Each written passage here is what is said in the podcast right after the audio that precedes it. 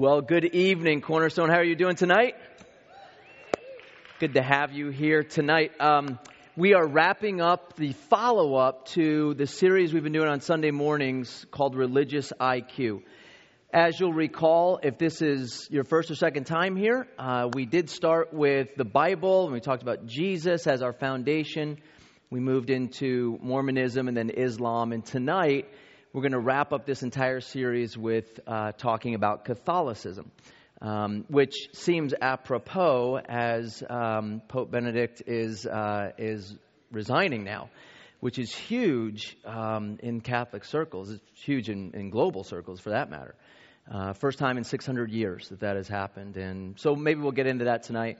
Um, but because Pastor Lynn spoke on Sunday, and what we want to do again is engage in a discussion that would help be, um, be a resource uh, this has never been, even with Mormonism, with Islam, uh, it's never been an us versus them. It's never been, here's some tools, now go beat up some people.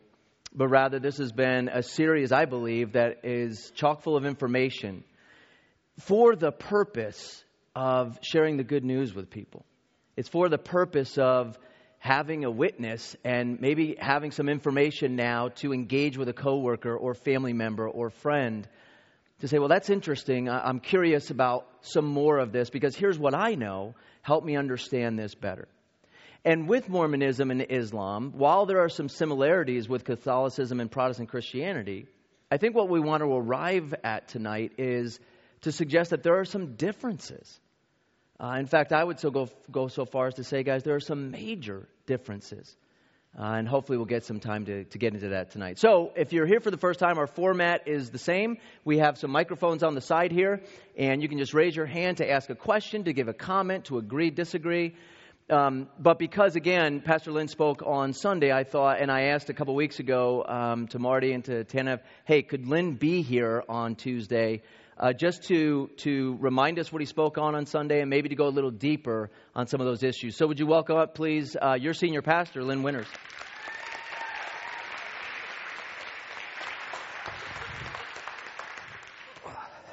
As Lynn's coming up, uh, again, if you have a question or you have a comment or thought, go ahead and raise your hand. We'll get those started uh, as we make some introductory comments. Um, Lynn and I were talking um, uh, just prior to, to singing. And the, the question I had, Lynn, was as you guys put together this series, probably six, seven, eight months ago, and you were thinking through, we've got a number of options when we talk about religious IQ. We could have went with Hinduism, Buddhism, could have went with Scientology. You chose Mormonism, Islam, and Catholicism.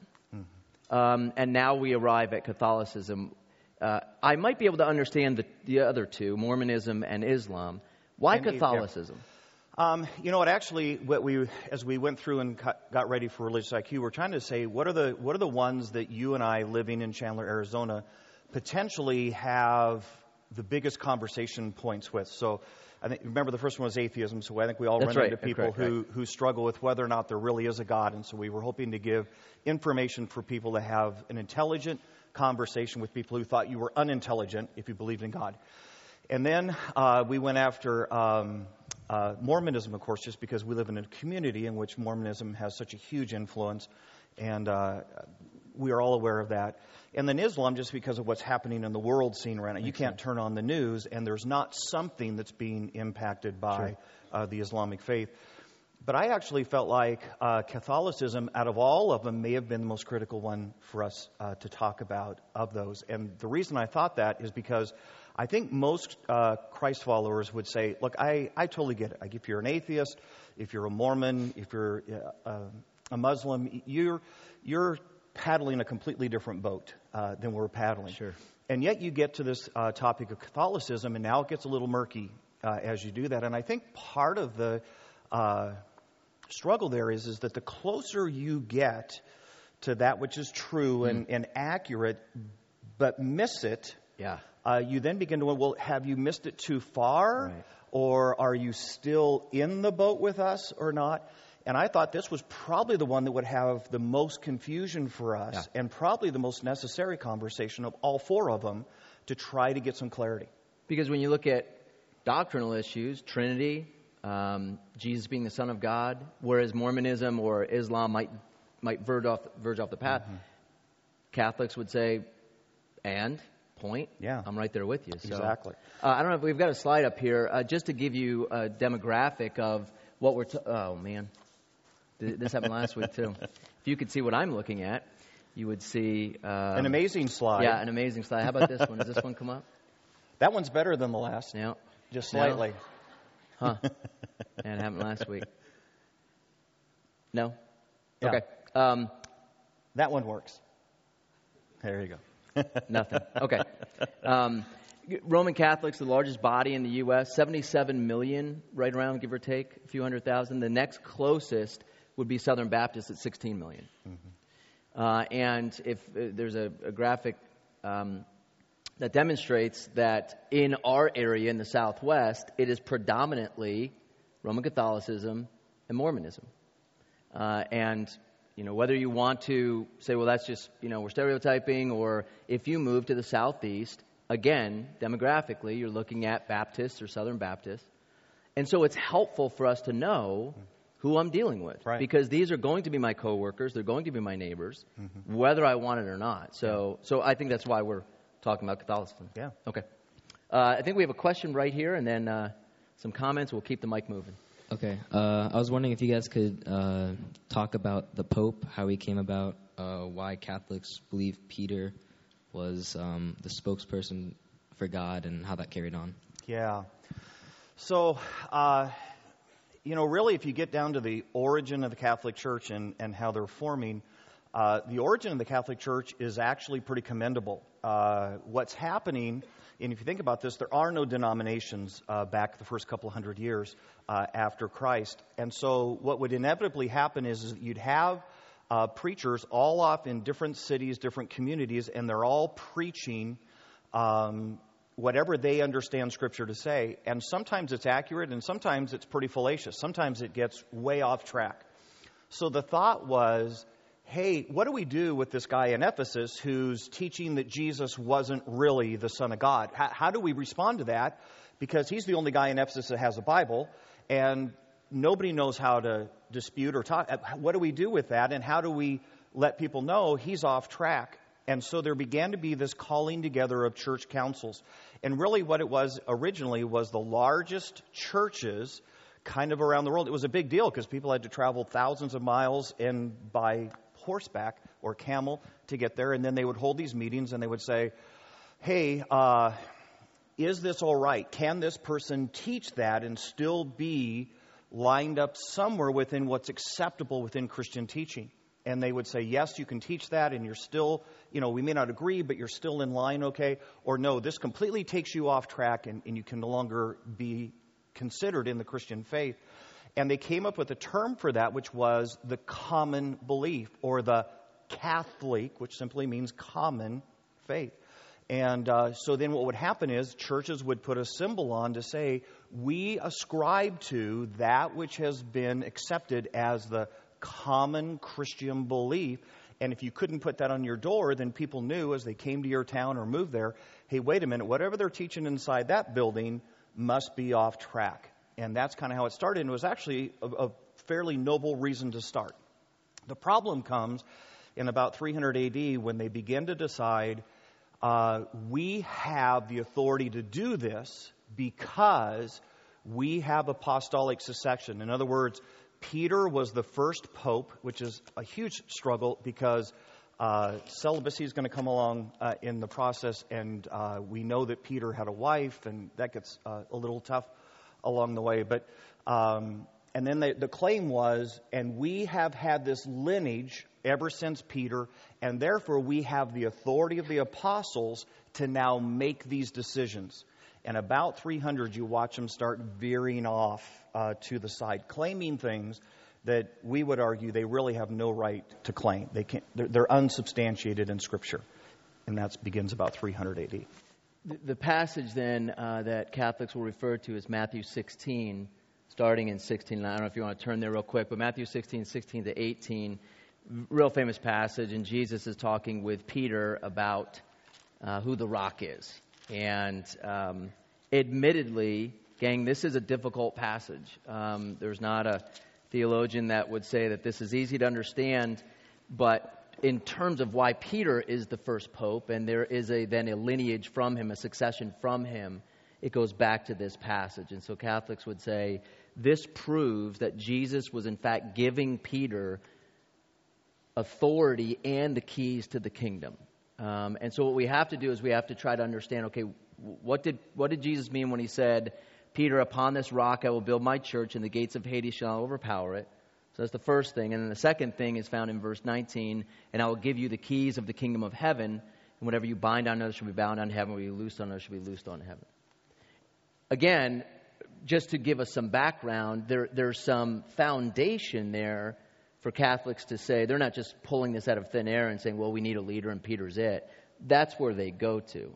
Protestants would disagree with the interpretation of that passage. In fact, um, good passages to look at would be from Peter himself and to ask the question, what did Peter have to say about himself in his lifetime? So we look at 1st and 2nd Peter, and in fact, in 1 Peter chapter 5, Peter spends four to five verses talking about how do you accurately or, or properly shepherd the flock.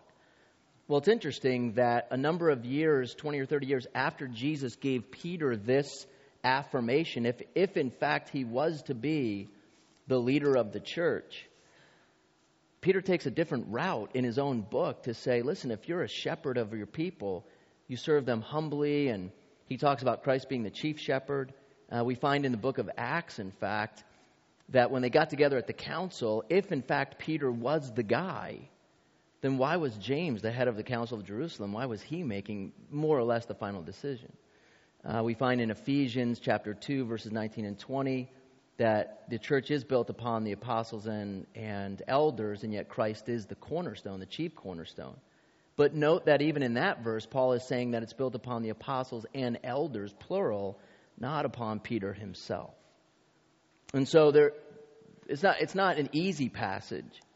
But again, guys, Hermeneutics 101, we've got to let clear passages interpret unclear passages. And if you're going to build an entire theology off of one passage, um, you got to be real sure that that is the exact interpretation for that passage. But that, that's the history, that's where it comes from. Um, and again, there, they're in an interesting position right now, gang. Um, eight years later, Benedict says, I want out. Um, and we, you know, maybe we can talk about in, in a little bit how they pick a pope. It's a fascinating process. It, I don't know if you're aware of it, but watch the news over the next few weeks. But the Cardinals get together, they have to vote on paper. It's kind of old school, and then um, and then they have smoke at the Vatican, and if it's black smoke, it tells the crowd that they're still in because they have to. It's got to be unanimous, and it, but but then if there's white smoke, it appears, the crowd gets really, really excited because then in the next few minutes they're going to make an announcement and they're going to announce the, the next pope. The pope will always come from, or at least for the past thousand years, has always come from the cardinals. Mm-hmm. And so, but theoretically, any male over 35 that's been celibate and a Catholic can can apply to be pope and uh, get your name on the ballot. I guess um, it, you're not going to go very far with it, but if you want to impress your neighbors, I guess, and say you're running for pope. Um, kind of, yeah. Kind of like being part of the Tea Party or something. You're not, you're not going to make it's, it. It's not going to happen. But yeah, yeah, so yeah. but that's going to happen over the next um, several months, and and we have the privilege of watching that take place. Um, and and again, guys, as you watch that take place, one thing to keep in mind, and one of the differences uh, that, that on a practical level is why is so much emphasis put on one human being? Um, and I think Lynn mentioned on Sunday, you know, the Pope has the ability, because he is in this succession from Peter on down, uh, and he holds the supposed keys to the kingdom, uh, that he has the ability to speak directly from God. They call that ex cathedra, and, and granted, it hasn't been used, I believe, since 1864 ish, but they do have that ability, which just raises a question, doesn't say anything other than um, why? Why would God give one individual that much control and power? Um, and it's a, it's a good starting point when you engage with Catholic friends or coworkers or neighbors. Um, I did just complete side note when the Pope is anyone, was anyone here when John Paul came to Sun Devil Stadium, which is ironic that he would come to Sun Devil Stadium. Did, was anyone did anyone go to that? Um, I, I work security for that. um, which, you know, the Pope had no chance if I'm working security. Um, but I'll tell you what, if you, you talked about Mary and kind of the reverence for Mary and, and almost worship of Mary, um, if you don't think that there is a, a real fine line between revering someone and honoring someone and worshiping someone, um, guys, there were 75,000 people that I'm convinced would have given their life for this man, which can be a very honorable and noble thing. Uh, uh, unless you ask, what's your motivation for doing that?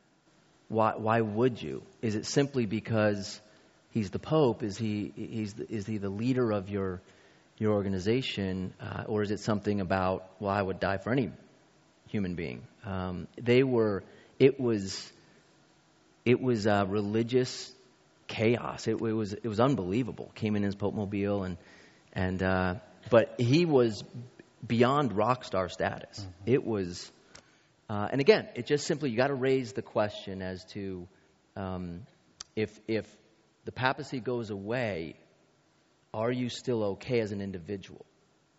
Or are you relying maybe a little too much on, on, an, on an individual? Um, yeah. Um, in 79, John Paul visited Ireland, and there was about 2 million people in Ireland at the time. One and a half million turned up to see him wow. at the Phoenix Park. But Good day to go um, shopping. Um, huh? Good day to go shopping. Or, right. A um, million and a half, did you say? Yeah, yeah, in Phoenix Park. Um, but I'm Irish. I grew up Roman Catholic, so yeah. twice the guilt. And um, just Catholics, it is very ritualistic, but I look at it as more strategic. You know, in five years you will do your communion, and another six years after that you'll have your confirmation, and etc. Whereas the Muslim faith I kind of call more tactical. On a daily basis, you will pray five times, etc. Sure. And what I seem to feel with the conversations that we've been having lately, and not in the church, but just even in general in the country, is that you know, how do we talk to our Muslim brethren, you know? Mm-hmm. And yet you have this, I think you said 70 odd million population of Catholics out there that, yeah. you know, I would hazard a guess that most of them know the rituals without knowing the meaning. And most of them are comfortable with having a structure without necessarily having a personal relationship. So, do, do you mind me asking you, why would you say that most of them know the rituals without knowing the meaning? Why, why is that? Because when you grow up and you're told, okay, now you're going to, you'll have your confirmation. What do I do? You, well, we get you a nice suit. You pick a saint's name. Why? Shut up. You just do it. Um, and then they say, and then we'll go around to all your family, all our family, and they'll give you some money for making your confirmation. And then, great.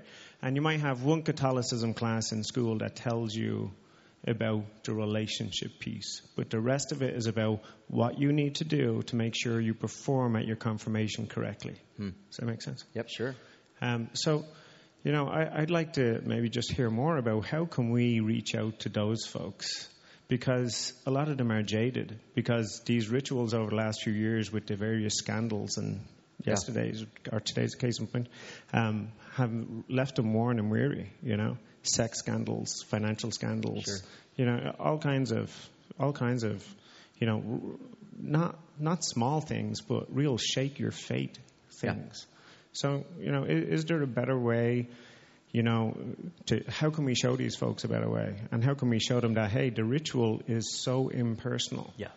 I, I I read a Bible for the first time a year and three months ago, because when you're a Catholic growing up, I don't know about here, but at least at home, you don't need to know the Bible because the priest is going to tell you everything that you need to know.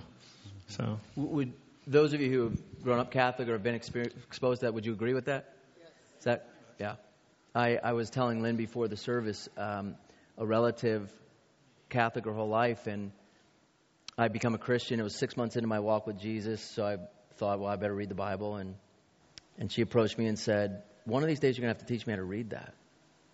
And she had 30 years in the Catholic Church, and, and I, it just it stopped me in my tracks. To, I just didn't understand the question, and she said exactly what you just said. We're, it's it's just not a, a, a priority that we're, we're basically told what to to read or believe, or but we're not really encouraged to do personal Bible studies and devotions. And okay, I just want to make sure we're on the same page with that. But Lynn, how, how would you, what would your advice be uh, in in just a conversational way with a neighbor, coworker, um, that may not be versed in their doctrine mm-hmm. down to the nuts and bolts, but certainly is is tired of the the routine maybe, or just doesn't understand why am I doing all of this? I think I think it's it's fundamentally a hard conversation to begin.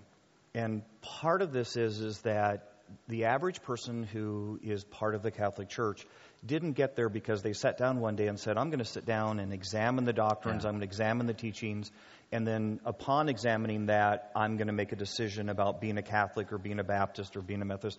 That's usually not how someone got into the Catholic Church. It's usually a birthright. You know, it's yeah. usually my family's Catholic, I was born uh, Catholic. And so the interesting dynamic that you get into when you're talking to Catholic people is that it's it's almost a nationalism uh, versus necessarily something they've decided, and so it'd almost be like going to an American and saying, "Look, uh, you really shouldn't be an American. Let me give you three reasons why." It it feels viscerally wrong mm. uh, for many people in the Catholic Church to even think about not being Catholic. So I think you have to wait for those moments. You have to look for those things where you start to sense within their heart a dissatisfaction. You know, it is the moments when you go, well, wait a minute, if, if the priest was doing that, why did, why did they choose to cover it up rather than be upfront about it? How where did that money go? You know, I think you have to wait for moments when they, they begin on their own to express the cracks of, of being in, mm. you know. And then I think the most powerful thing you do in that moment, again, I, I don't think you argue somebody uh, in that moment. I think it's much more powerful to ask questions. You know, and so that was, you know, kind of what we were trying to do a little bit on Sunday to say, all right, if, if this passage in Galatians says that you started your faith uh, by assent and belief in Jesus Christ, why are you now trying to work to make God happy? Why? How is that? Um, if Jesus forgave you once and for all, why would you have to go to purgatory and burn off your sins a second time. How does that add up for you? And the reality is, when you ask those questions, because the average Catholic has not explored their faith, mm-hmm. those questions begin to sit pretty heavy upon their hearts. Yeah. But I think the key to it is you wait for those moments in which they've come to a place, and, and they very often do, of expressing and saying, Boy, I, I don't think I agree with. I know they say, but. Yeah.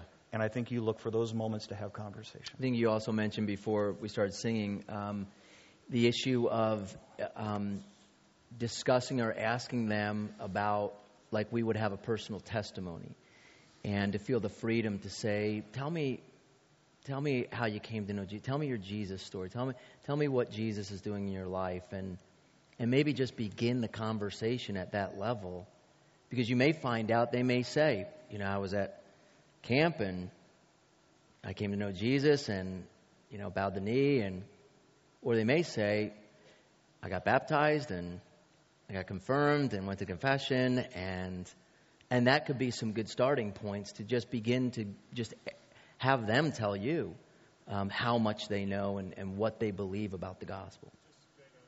With the Pope resigning, right? I mean, yeah.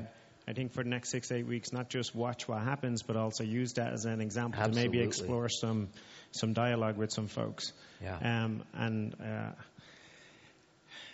yeah, uh, just over the next six, eight weeks, like I would hope to be able to have That's a chat with idea. a few people and ask them what they think of the cardinals and their pieces of the paper. Yeah. And you know, well, I also just want to mention that, and you better take the mic away from me after this, otherwise I won't shut up. Um, if, if we don't talk about Jesus a lot, as a Catholic. You talk about God. There's not a lot of Jesus. Why? I don't know, but I think it's because we don't have that personal testimony. Huh. We can relate better to the all powerful rather than to a, a, a, human being, even if it was God in human form. And yeah. there's not a lot of discussion about Jesus in the Catholic Church from my experience. It's more about God and power. Mm-hmm. Yeah, Great. the rituals. I appreciate the comments. One over here, and then we'll go back there. We Sorry. Will you please explain more about saints and sainthood, please? How one becomes a saint, and it's, it's, an interesting process, actually. Yeah. So the, the thought, the basic gist behind sainthood is, remember we, uh, on Sunday we talked about this idea that everybody becomes a Christian when they get baptized. And then you begin to do the sacraments. And the more, uh, the more faithful you are and the more sincere you are in doing the sacraments, then a little bit more grace is given to you um, along the way to get to sainthood, you have to have gone to a place where you became so pure of heart that when by the time you died, uh, there was no longer anything left to burn off. You actually made it all the way in this life, and therefore you got to kind of skip purgatory. And uh, the way they determine that is they get together and have a vote, and they vote you to sainthood. Yeah, yeah. Um, minimum of five years. You have to be dead for five years prior to that. Have to have done two miracles. Right, and so they, so they want to make sure that they don't make a mistake because once you become a saint, and then if someone were, God forbid, to uncover something, mm-hmm. it wouldn't bode well at all. Or and if so, you came back from the dead or something. Yeah, so so five year minimum, and then someone has to recommend you. Uh, as Pastor Lynn said, a number of meetings have to take place.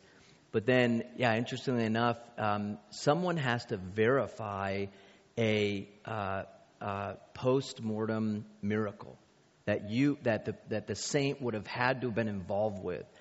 I was driving down the street and I was gonna I was about to get hit by a car and and I saw Mother Teresa and she showed up and pulled me out of the car or they have to verify that she aided them or the saint aided them in a miraculous way after the saint has already died. And so once they've gone through that whole process, the council mm-hmm. uh, of cardinals will vote, and then the pope will have the final say. Um, not many make it to that. Yeah. To here's that the interesting thing, and here's the reason that you know. Again, it comes back to you know, am I familiar with Scripture or not?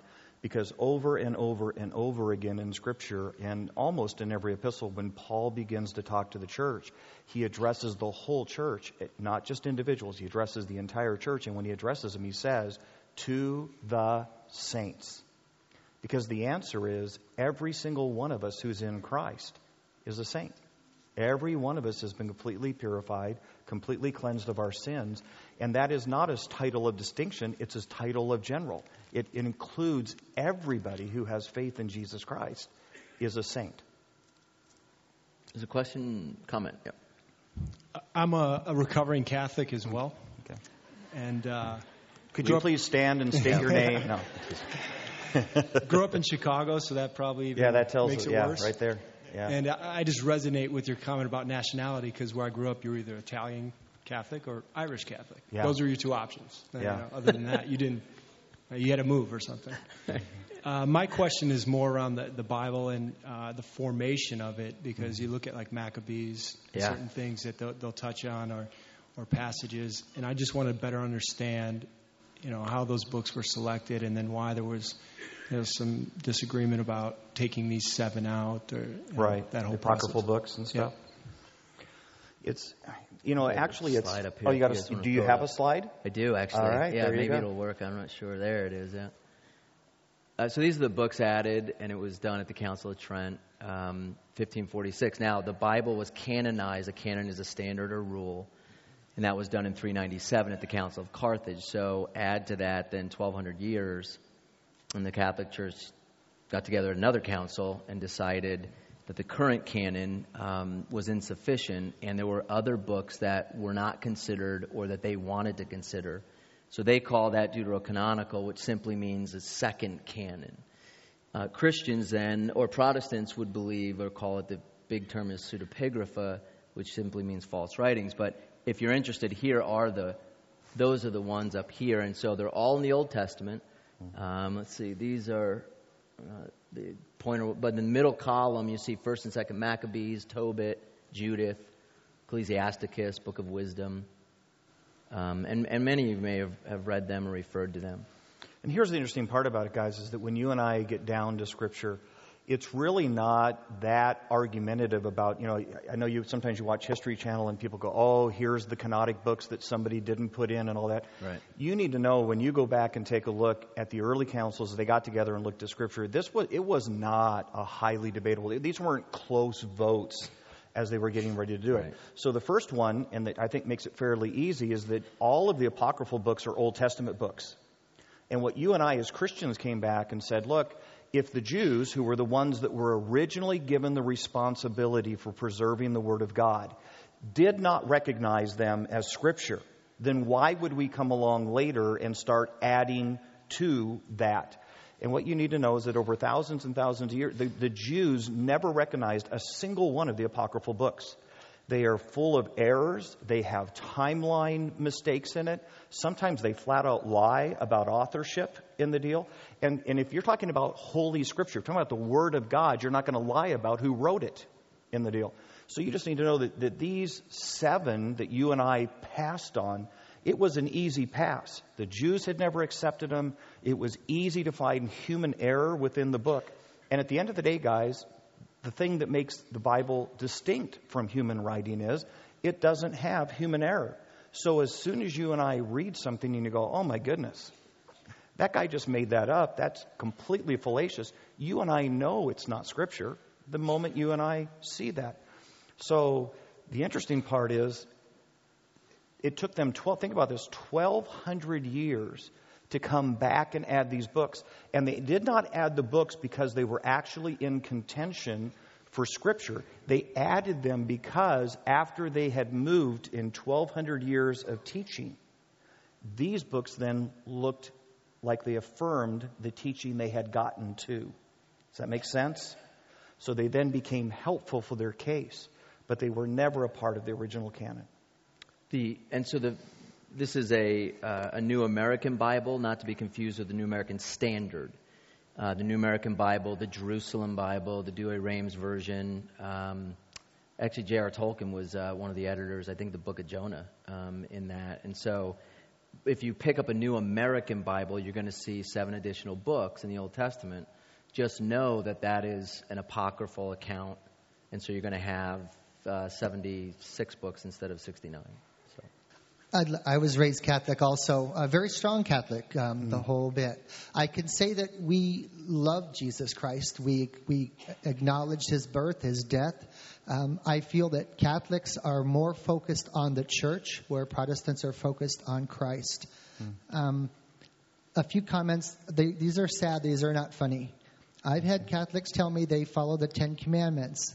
I asked them if they could repeat some. They were not able to, but they said they follow them. That's not meant to be funny. That's tragic. Right. I've asked several Catholics, including several family members, followed the church their entire life, all the sacraments, gone to church, everything. I've asked them what happens to them if they die tomorrow. Yeah. They don't have an answer. They don't know. That is tragic. Would- Do you mind me asking you why that is? I would say again, the answer is because they follow the church. They trust the priest, they trust the pope, they trust the bishops. They look up to the hierarchy to save them. It's the same thing with when you talked before about scripture. They feel the priest needs to interpret scripture for them. Mm-hmm. They don't. The, the, the, the Catholic faith does not feel that the, the congregation is. I don't know if it's wise enough or deep enough to interpret Scripture properly. That's why Catholics don't normally carry around Bibles. And it, it, I was just going to say, it's ju- it's just it's sad. We need to reach out to them. I've lost family members over this. They get very touchy over this, uh, and I try to be as gentle as I can, but I'm Sure. looked at as an outsider. But um, I just wanted to add that. I Thank you for your that. time. Great And here's the thing I want to say out loud, real quick, because guys, you you need to hear our hearts. Our hearts are not in here to, to beat up or, or, or prove a point about Catholicism.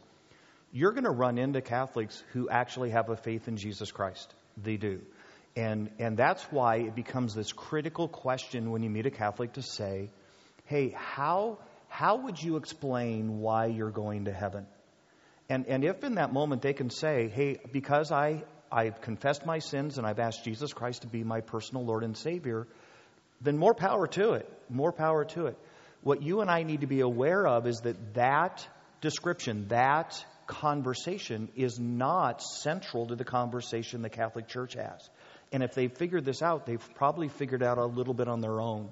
And they've figured it out along the way. Because the more common answer that you're going to get is, because I was baptized.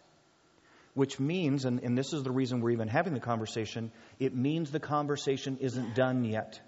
And you now need to engage and help them come to understand that this is about a personal decision to place your faith and trust in Jesus Christ. It's not a decision that your parents make for you.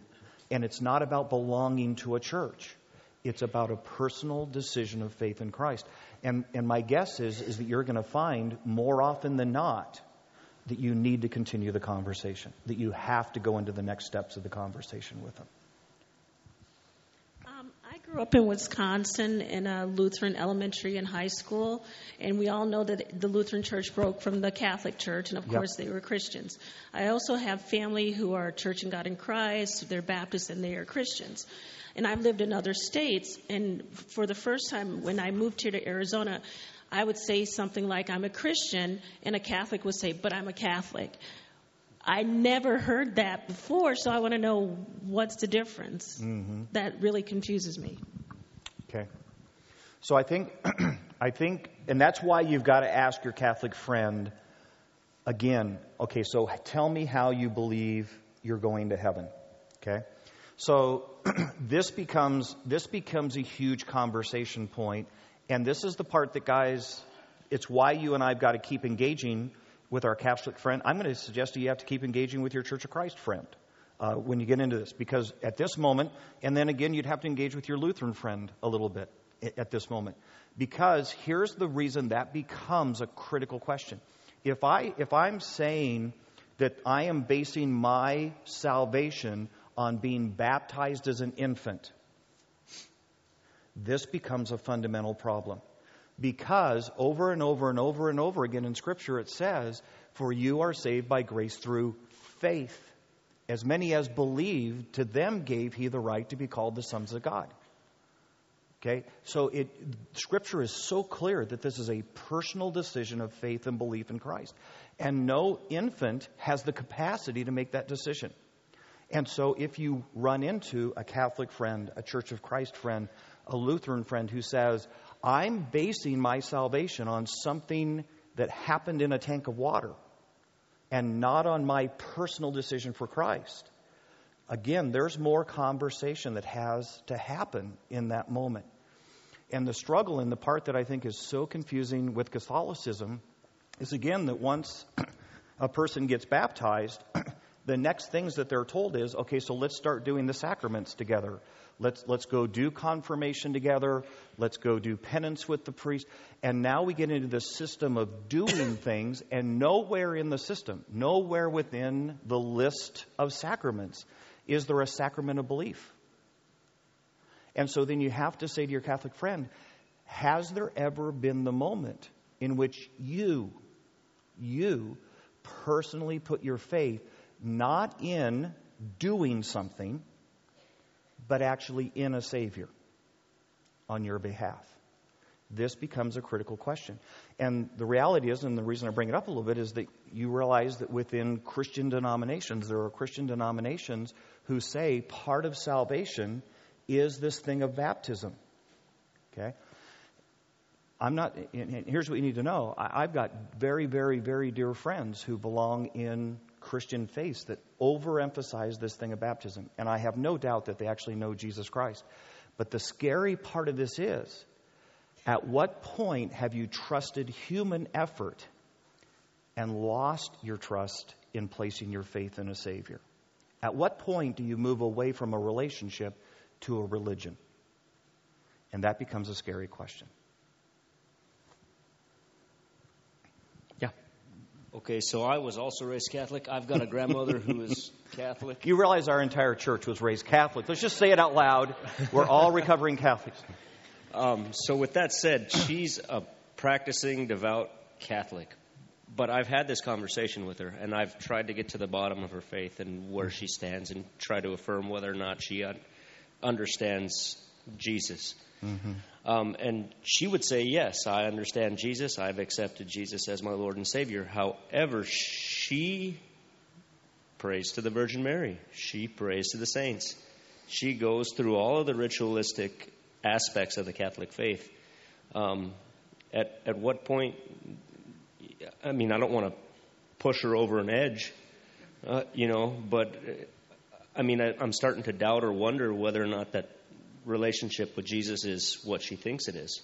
And Yeah, go ahead. Some, the the reason that some people will do that is because of um, you know the residue left off of tradition and upbringing and and so the question I think that needs to be asked is is why are you doing that? If you're doing it because the motivation is I have to do it because she knows enough doctrine to know a, a, a practicing Catholic will abide by those things. That they will go to confession, not because they want to, but because they have to.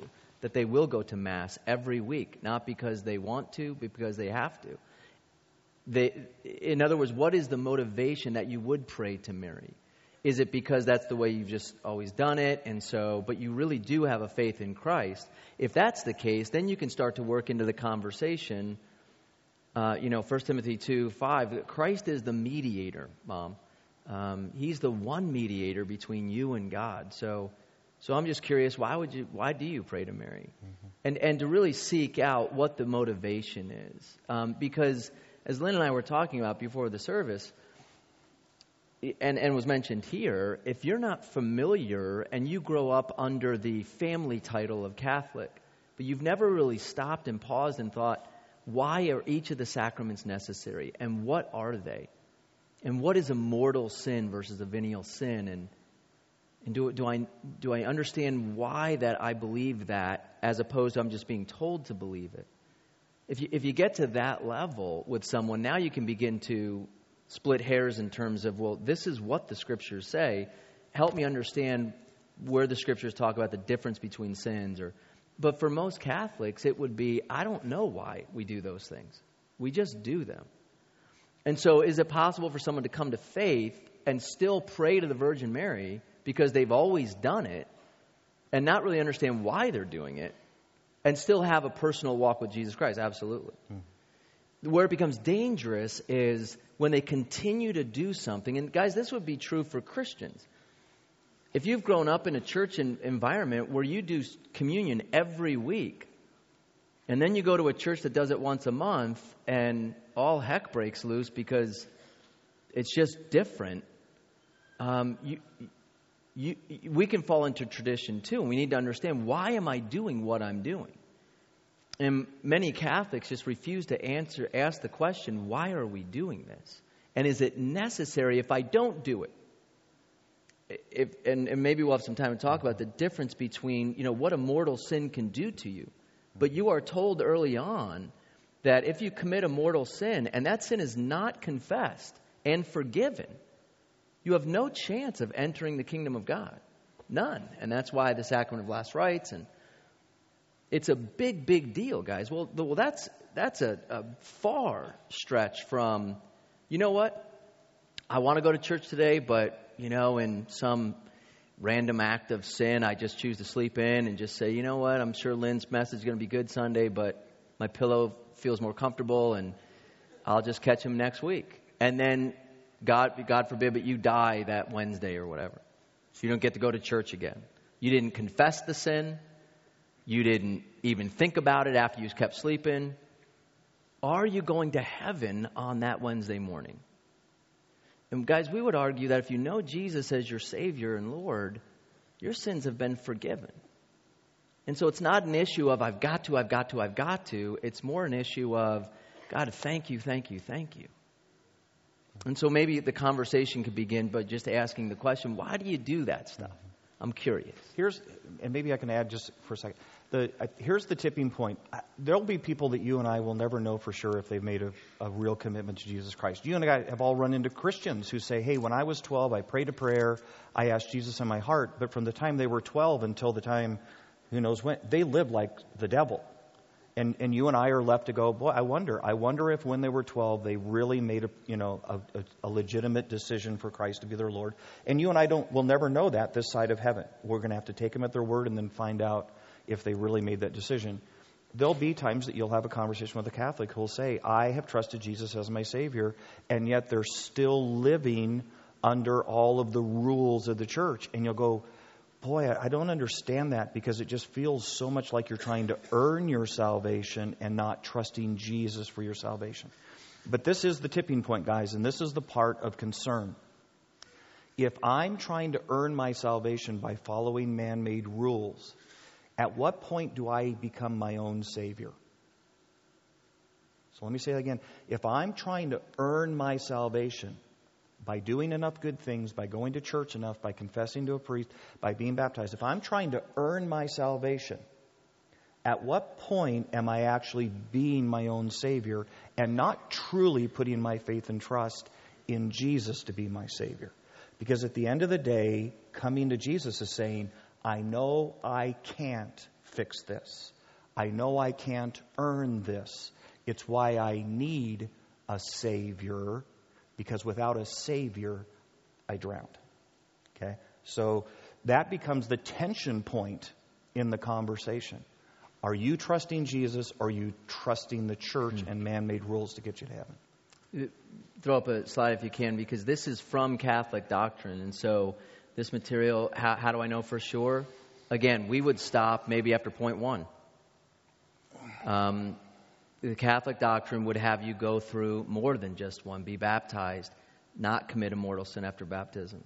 If you do commit a mortal sin, then you have to go through the sacrament of penance, keep the Ten Commandments as best you can, receive the seven sacraments, be a member of the Roman Catholic Church if you understand his claims. And so go back to what Lynn is saying. How much of those points right there depends on you, and how much depends on Ephesians 2 8 and 9? Uh, yeah. I guess there's quite a few Catholics that are now going to Cornerstone. Um, I guess for me, I grew up 27 years in the Catholic religion, never stepped one foot in any other church until I met my husband, who was brought up in a Pentecostal home with AG pastors and well, I bet you guys have had some good conversations. Uh, so this was a good middle one. ground between the two, right? Yeah. So we found Cornerstone. Thank you, Pastor Lynn. Yeah. So this is our common ground, and our families um, have seen that we've grown and that we're very happy here. So we're thankful to Cornerstone for that. But through all of that, I hear round and round and round many people saying, How do I bring people to Christ? Or how do I bring my family? Or many of us are recovering Catholics. Or how do we bring this subject up? And that's the big question. But I think for me and what's happened is just by them seeing how we live, hmm. how our families, how we're raising our children, every single person in my family is still Catholic. So it's hard for us on holidays and everything to find that common ground. Yeah. And if we're just talking about that with our families who are, so, who are so close to us, how do we even propose that to friends? Well, I'll say since we've been coming to Cornerstone, I've brought at least five of my friends who are now coming to Cornerstone hmm. wow. that were either Mormon, Baptist, or um, Catholic before. Three huh. three friends now, and um, my family because of funerals uh, have seen the difference between the way that I coped and prayed hmm. and wow. when we had our services. Um, it was a collage hmm. of beliefs. And so I was able to bring a little of what I've learned. And people after came to me and asked me from my Catholic circle, how did you know this or where did you kind you know how did you get through all of that mm-hmm. and so i think just by living as you've said many times pastor lynn we can bring people to christ mm-hmm. by just living in that way and being happy having happy families mm-hmm. the one thing i do struggle with yeah. the one thing that i do struggle with though um, because you're right it's tradition and it's just something that's born in and bred in, bred in us. One thing I will say is that in my heart, I've wrestled with the hardest part, the subject of Mary. Hmm. And it's not that I pray or worship Mary in any way, but you said one thing, Pastor Lynn. You said she was a woman, mm-hmm. and that's all she was. And mm-hmm. to me, it doesn't matter if it's Catholic or Christian, she gave us our Savior. Mm-hmm. So for me, I have a really, really hard time saying she was but a woman because she was born, I mean, God picked, made her for the purpose of giving us our Savior. Mm-hmm. For me, it's not that I worship her, light candles to her. You know, I, I've been coming to Cornerstone for many years now. Mm-hmm. But for me, I can't set aside that she is not just a woman. She gave us our Savior. Mm-hmm. And that, for me, it, she's not just a woman. Sure. So, I mean, I, like I said, I don't worship. I don't. That's just that's not something I do. But I, not that I disagree with a lot of the things, but I will say that when you said that, it struck a chord with me. I thought, she's not just a woman. She Hmm. gave me my savior. Yeah. So for me, it just it's. I mean, maybe you can explain a little more of what you meant by that, because for me, that's still very near and dear to my heart. Okay. And I just don't know, you know, that I wrestled with that on Sunday. Okay. So, um,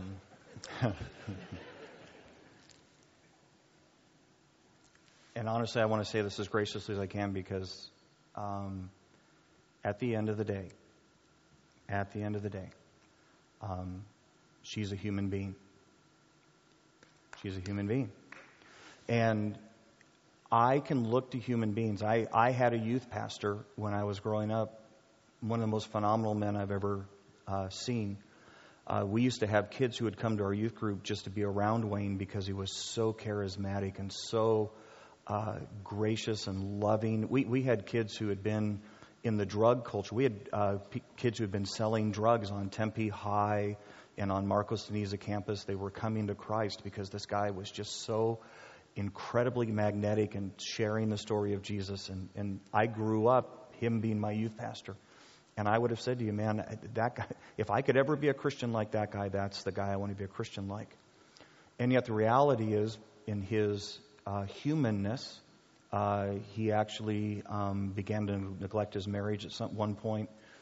Uh, he ended up with a divorce. He ended up incredibly angry at God. Um, the bottom line of it at the end of the day was he actually died a homosexual prostitute.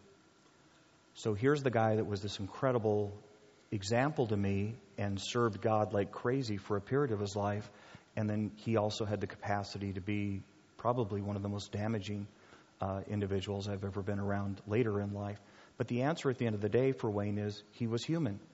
And, and I can never put my trust and my veneration in a human because at the end of the day, we are all humans. It's the very same reason, guys, I'm just going to tell you. It's really interesting uh, in Acts. Uh, when Peter goes to Cornelius' house, Cornelius falls down on his face before Peter, and Peter's answer to him is, Do not bow to me, I'm just a man. I am just human at the end of the day. And if I've done anything right, it's just that I've served God. But at the end of the day, that's not, that's not to commend me.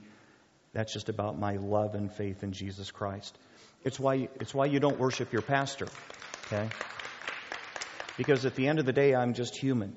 And if there be any good in me, it's the good that Jesus has placed in me. It has nothing to do with me. And I've had the incredible privilege of God selecting me to be in ministry. And I've had the incredible privilege of God blessing that ministry. But at the end of the day, I don't deserve any praise for that. Uh, that is still my Jesus. I promise you, I promise you, and I said this on Sunday, if you went to Mary and said, Mary, I want to give you all this honor, I want to give you all this esteem, I promise you, she would say, I did it all for my Lord. I don't want any recognition. I don't want any esteem for this. At the end of the day, I'm a woman who had the incredible privilege of being used by God to do a very remarkable thing. But at the end of the day, I was a woman. And, and, I, and again, I don't want to discredit Mary in any way.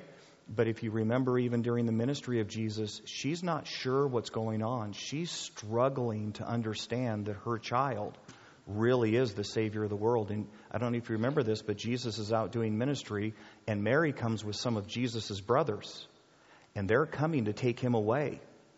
They're saying, Boy, Jesus, you're, you're getting a little out there on you, what you're saying, and you're getting a, woo, you know, that, that's a little far. And remember when Jesus then turns and they said, Hey, your mother's at the door. Remember this? And Jesus says, No, no, no, no. These are my mother and brothers. And he points to those who were responding with faith. So even Mary made some mistakes along the way. You know, she struggled to figure this out. I absolutely believe by the time she gets to the cross, and especially by the resurrection, she's figured it out. But even she was human along the way. She was just had the incredible privilege of being used by God, just like any of the rest of us. And if you're you're taking notes, um, because depending on you know how strict of a Catholic you were and how much you per- participate in the doctrinal understandings, um, we have a slide up here. Um, I just need you to know doctrinally, Mary was not just a great woman for Roman Catholics. Um, so, for instance, I don't know if you can see the quote there, um, but she, they, you may have heard of the Immaculate Conception. Um, Catholics believe, their doctrine teaches, that she was kept from sin um, before and after she gave birth to Christ. Now, again, guys, that's a major difference between saying that she's just a good person or that, you know, she gave birth to our Savior and that she was sinless. No. And so, none. but if you look at the quote, this is from Pope Pius, the most blessed Virgin Mary, in the first instant of her conception, by a singular grace and privilege granted by God, in the view of the merits of Jesus Christ, the Savior of the human race, was preserved free from all stain of original sin. They believe that she remained a virgin before and after giving birth, which again, the scripture I quoted here is from Matthew that we believe differently, that she had other children. Um, they believe that her body and soul was taken to heaven. That Mary is, now again, guys, that's a major difference between someone just being a good person and being raised body and soul, much like Jesus was raised body and soul. Fourthly, they, and this is where it gets a little tough, is that, that you may have heard of the term co redemptrix. There is an element to Roman Catholic doctrine that does say Mary somehow participates in your salvation and in my salvation. And then finally, again, and Pastor Lynn explained this, that, that Mary is known as the mother of God. And that, that's the logic that follows. She gave birth to the Savior. The Savior is God. Therefore, Mary is the mother of God. So, what you have to do then as a Catholic is you have to take that doctrine and then you have to, to boil it down to get to a point of saying, I won't worship a person like that, but I will revere her and just consider her a great individual. But, guys, for me, it's, it would be very tempting to worship someone like that. If, if that is true of one person, mm-hmm. I guess the question is why wouldn't you worship someone like that? But the issue then goes back to the scriptures. What do the scriptures have to say? And so it's not just an issue of what do you think of Mary or what do I think of Mary. It would be it would be parallel to Cornerstone coming out with a statement about um, Pastor know, Lynn. Pastor Lynn, okay. and saying and saying whether you want to believe it or not, this is what we believe as a church. And if you want to be a member of this church, then we're asking you to subscribe to these beliefs as well. We don't have to prove them to you. We don't have to defend them. We're just telling you if you want to be a part of the team, whether you understand them fully or not, you need to sign on the dotted line. And again, back to these comments here. Many Catholics, because of growing up in a family situation or a cultural situation, they, you're not taught this. You're not sitting down and understanding and asking questions. Well, why is this, and where's the biblical proof? It's just a part of the part of the package. So, I want to jump you back real quick because I, I think we went past it and people wouldn't get it. When Catholics say that that Mary is the product of immaculate conception, what they're saying is they believe that Mary was virgin born, not that she was a virgin who gave birth. That she herself was virgin born. Other words, her mother was a virgin when she conceived Mary. Because the idea is, and the belief is, that original sin is transmitted through conception. Correct. And so, in order for her to be sinless, she had to be born of a virgin. But if you take that logic, well, then that would mean that her mother, in order to not transmit, would have to be virgin born, would have to be virgin born. And you go all the way back, well, then that would mean that Eve would have to be without sin. And it's just it's it's incredibly fallacious. Take a look logic. at these titles given to Mary, and again, it just we just want to raise the question: How many ways can you call someone blessed? Um, the titles alone ascribe a real fine line between man, that's thank you, Mary. Thank you for honoring God's command to give birth and not fighting him on that. That's, that's one side. And the other side is, I pray to Mary, and she hears my prayers and answers them. And it's just, again, a similarity and a difference between one aspect of Protestantism versus Catholicism. Here, here maybe be another way that maybe this will help with it. Mary, in a moment in which God gave her a nod, gave her the opportunity to do something, responded really well in the moment. Right. I mean, she did. And so for that, she deserves credit. But in, in this regard, she's no different than Aaron McRae. I mean, here is a guy, uh, Aaron and Holly McRae. Here's a family who God's nod to them was, go- I'm going to give you the trust of a daughter with brain cancer, and I'm going to trust you to live that moment of your life well into the glory of Jesus. And Aaron and Holly McRae did that at an unbelievable level. I mean, I, I, I still marvel that 36 year olds lived that way in front of us that moment of life. But would we ever bow down to Aaron McRae? I mean, would we ever I came close once. You came close Yes. once, I, I did pull you back. That's but, right, You know, yeah. you know, and, and, and that's what you and I have got to be careful of. Ju- you and I have every reason to give respect to a human who lives a moment for God well, and who God gives the opportunity to live a, live a moment well. But never, ne- there is nothing about that that makes them worthy of anything other than respect. A couple more questions, and then how about we call it a night? Yeah. I have a very important question. A question about baptism. Okay. Yeah. Okay. Yeah. Right. In the Bible, Jesus baptized. So that means that we should all be baptized in order to be able to go to heaven. Am I wrong? I don't know. That's why I'm asking. Okay, you're wrong. Next. No, I. no, here's here's the deal. And Jesus got baptized, and we also know that Jesus didn't get baptized so he could go to heaven, right? Because he didn't need to be baptized. As a matter of fact, Scripture says that you and I are baptized for the answer of a clean conscience for God toward God, not the washing away of filth or sin.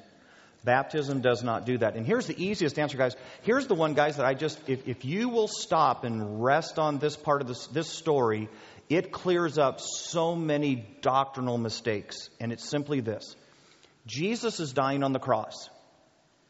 And as he dies on the cross, there's criminals on either side of him, right? And in the midst of that, one of those criminals turns to him and starts saying, Look, you're of Turkey and this and that, and say all sorts of things to Jesus. In the midst of that, the criminal on the other side turns to him and says, Dude, stop it. We deserve what we're getting. We, so stop and think about this. This criminal in this moment is saying, we, We've been bad. We've done horrible things. And we deserve the death penalty. So you and I don't know exactly what they did, but whatever they did, he, he acknowledges. We deserve death for what we've done. This man, pointing to Jesus, is innocent. And then he says to Jesus, Jesus, remember me when you come into your kingdom. Okay? And Jesus' response is what? This day, you'll be with me in paradise. You'll be with me in heaven. Okay? So here's the, here's the question What did that man do to commend himself to God? Did he join a church? Did he get baptized? Did he attend Sunday school? Did he walk a little old lady across the street? The truth is, he's on a cross. He never did anything. The only things he did right I believe that Jesus is Jesus. I'm a sinner, and I need you. Which is exactly the core of the gospel. I get that I'm a sinner. I need Jesus. So anytime you start making it Jesus plus anything else, you've immediately moved away from the scriptural story. Okay? And you cannot explain how that man gets to heaven. How Jesus gives that response to him. Okay? The minute you start adding anything to Jesus. So the simplest way to get back to the core of the gospel is just remember the thief on the cross. He believed in Jesus and he called on him to be a savior, and immediately Jesus responded and said, That's enough. That's all you need. Baptism, baptism has absolutely no spiritual efficaciousness to you and me. It doesn't do anything. If you are not a Christian when you get in the baptistry water, if you're a heathen when you get in the water, and then we put you under the water and bring you back up, you're just a wet heathen. Okay, that there's nothing there to help you. Baptism is a statement. And here's an interesting thing, and I, maybe this will help for you guys. I had a guy the other day say, You know what the new baptism is? And he wasn't trying to be sacrilegious or anything else. He was just making a point. He says, You know what the new baptism is? Tattoos. Said, you, you look at young people today, and if they want to tell you what they really believe, they print it on themselves. That's really what baptism is. Baptism is a public way of saying, You want to know if I believe this stuff? You want to know if I really, really am in? And so they would stand in the baptismal waters, and when they stood there, they were saying, I believe Jesus lived. When they placed them under the water, I believe Jesus Christ died and was buried. And when they pulled him out of the water, I believe Jesus rose again. And the reason that was a crucial statement is because first century church, you get in a baptistry and now, see, because you can pray and ask Jesus in your heart and nobody knows. But you go get baptized, we'll kill you for that. Because now you have publicly said, I'm a follower of Jesus. It was a big deal to make that type of statement of faith. You and I don't understand that because we live in America and, oh, you're about, oh, it's no big deal. It was a statement of faith, it was a public confession about what had already happened inside of a heart. That's all it ever was, that's all it ever is. And nobody, and I can just say this, nobody has ever made it one step closer to heaven by getting wet. Okay? But they have been obedient by getting wet. And, and so you're not downplaying baptism. No, I, I think, you know, it, it's interesting as you get to Scripture. Oh, there's several times, and this is why sometimes it gets confusing because the Bible says, hey, repent, yeah. and then immediately says, and be baptized. Right. And so people go, oh, well, wait a minute, maybe repenting and being baptized are the same thing. No. Being baptized is the first act of obedience that a Christian's required. Yeah. Okay, so it doesn't save me, but the Bible just says, hey, look, if you really believe this stuff, then you ought to be willing to say it publicly. Yeah. And it, it really is kind of that, that initiatory thing in which you and I say, I'm really in. Yeah. I really, I really am Yeah. in. And I, I, every Christian needs to be baptized. And, and I'm say this gently in, in the room. If you were baptized as a child, then that was not a profession of faith on your part because you did not have faith as an infant. And you need to really, really stop and consider now that I've come to a place of saving faith in Jesus, Right. do I now need for my own self and for the fact that I'm not ashamed of my Lord Yeah. to go back into the baptismal waters now that I believe it, not my parents believe it? I have a conversation with my high school students, and I ask them this when you're standing before Jesus, so you're in heaven, you're saved, but if Jesus says to you, um, just curious, in the 50 years I gave you as a believer on earth, why didn't you ever get baptized? What, what good answer do you have? What answer will you or I give that will suffice where Jesus will say, Oh, well, I, I didn't know that was your situation, or well, oh, I didn't. I've never heard of that excuse. I paid You're- a lot for my haircut. Yeah, This- you know, or yeah, so, and and it really resonates with my students, guys, because they say, you know, well, why do I have to get baptized? And it's just, it seems like it's a, it's just a hassle, or you know, and but when posed that way, they're really left without an answer, and I would argue probably we are too. And so it's a motivation to do it, not to get saved, but to proclaim your faith. Um, an hour has come and gone. Okay. So um, we are going to uh, allow our volunteers to get out of here on time, which we haven't done for the past two weeks. And so, um, hey, can you give Pastor Lynn a hand um, for showing up?